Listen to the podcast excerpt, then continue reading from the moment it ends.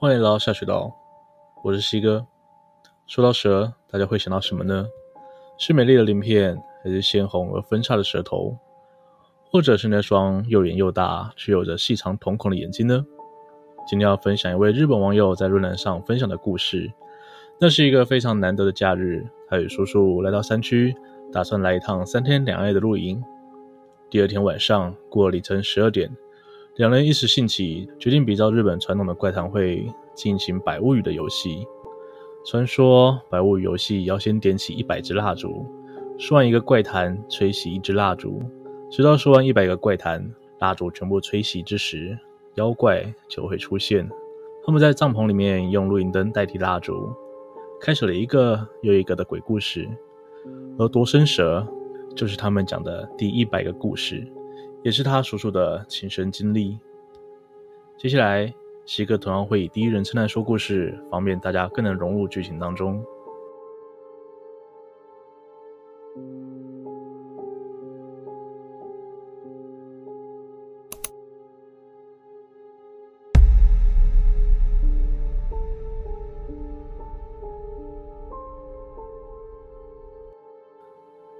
当叔叔还是国中生时，某天因为把作业簿忘在学校里，所以晚上又跑回学校来。虽然这样的行为在现在已经很少见了，但在那个可以体罚学生的时代，比起再跑一趟学校的麻烦，学生们更害怕隔天被老师体罚，所以还是会选择晚上跑回学校拿作业。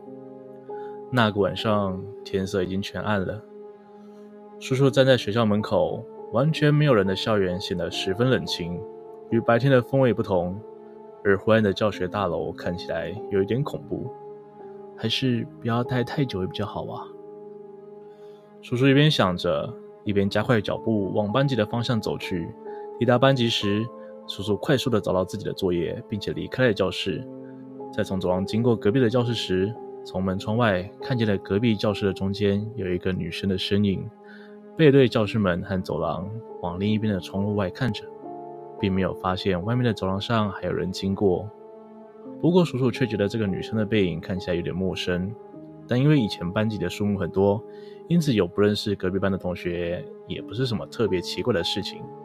而且一个人走在阴森的校园里也有点可怕，因此就出声叫了那个女生：“那个，你也忘了什么东西在这里吗？要要不要一起走啊？”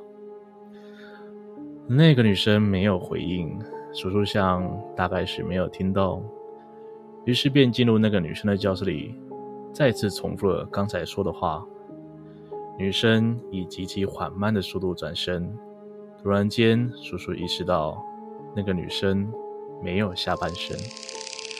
叔叔吓坏了，立刻尖叫往教室外冲，甚至连女生的正面都还没有看到。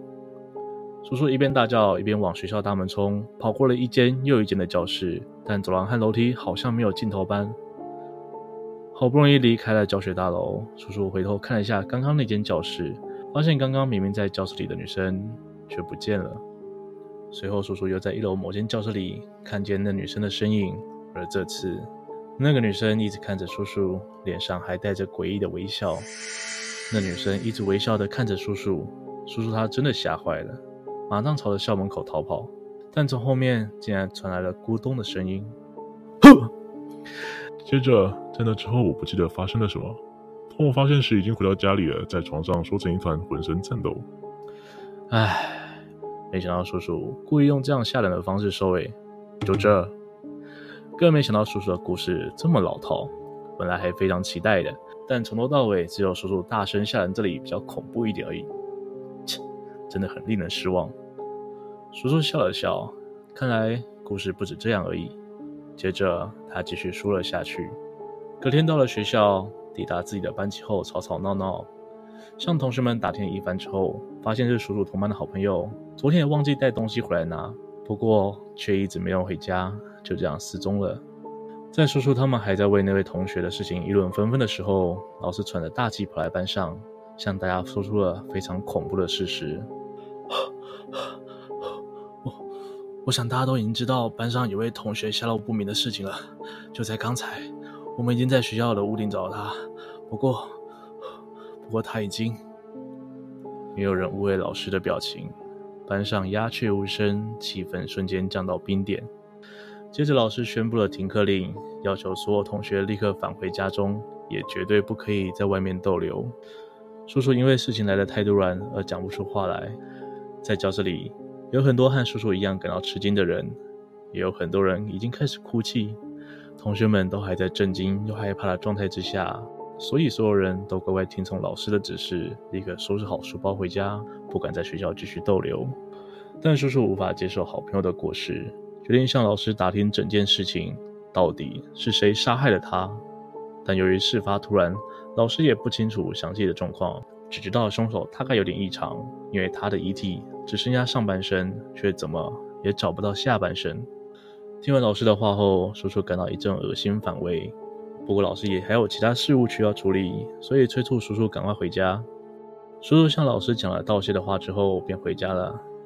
到家后的叔叔，对于昨天和今天发生的种种，无心再做些什么，恍恍惚惚的过完一天，洗澡便早早入睡了。隔天，学校发了封信件给所有家长，在警察调查的这一整周，学校皆不对外开放，而这周也举行了那位同学的葬礼，全班都参加了。一个礼拜很快就过去了，又到了再次上学的时间，学校召开集会，向同学们宣布。虽然进行了一个礼拜的封锁搜证，但一丁点证据都没有找到，杀人犯连一枚指纹都没有留下，所以搜查也只好终止。但在同学之间却流传着不同的说法。叔叔的另一个朋友告诉他，学校晚上会出现一个没有下半身的女生，因为晚上到学校又被那个女生抓到的话，下半身就会被那个女生夺走。那个同学就是因为被那个女的抓到，所以才找不到她的下半身啊。叔叔想起自己那天晚上的遭遇，于是进一步追问朋友，发现他竟然也看过这个诡异的女生。但朋友在停课期间，还是有在晚上回到学校一次。那次他又再度看到那个女生，发现这个女生上半身穿着女生制服，但下半身看起来就像男孩子一样，还穿着男生制服。所以朋友怀疑那位去世的同学，或许是被那个女生夺走了下半身。而为了不要让其他人晚上跑来学校，他就自己放出了那个谣言，想警告学校的同学们。而人很快的传开来，当然也传到教师们耳中，一种恐惧、紧绷的氛围在校园中蔓延。为了不要再增加孩童的不安，因此到了晚上也安排了教职员守夜。不过谣言没有停止，因为越来越多人目睹了传闻中的那个女生。最后，老师们为了制止整件事情，请来了附近某个专门驱魔的大师傅前来处理。很快的，选定了驱魔的日子，全校停课一天。但叔叔和他朋友是最初的目击者，所以特别身份参加仪式。很快的，驱魔的场地布置好了，师傅郑重的走上祭坛，并从口袋里拿出一串像是念珠的东西，接着开始念诵经文。但是开始诵经之后，大师手上念书却啪的一声断掉，珠子散落一地。大师表情恐惧地停止仪式，并向叔叔他们询问所目击的细节。这个啊贫僧恐怕无能为力呀、啊。大师听完事件经过之后，颤抖的双腿，他现在只能警告大家晚上绝对不可以到学校，便匆匆忙忙的离开了。但叔叔和他朋友相当在意潜伏于学校那东西的真面目，所以还是前往大师所在的寺庙询问事情的真相。大师经不起他们苦苦哀求，说了一个关于夺生蛇的古老诅咒。那是个累积从和动物的怨念集结而成的东西，经过长年岁月吸取诅咒之后，便能够附身在蛇类的头部，而累积到一定的能量之后，靠着袭击人类获得人类形体。便可以以人类的方式活下去。不过原则上，他只会攻击女性。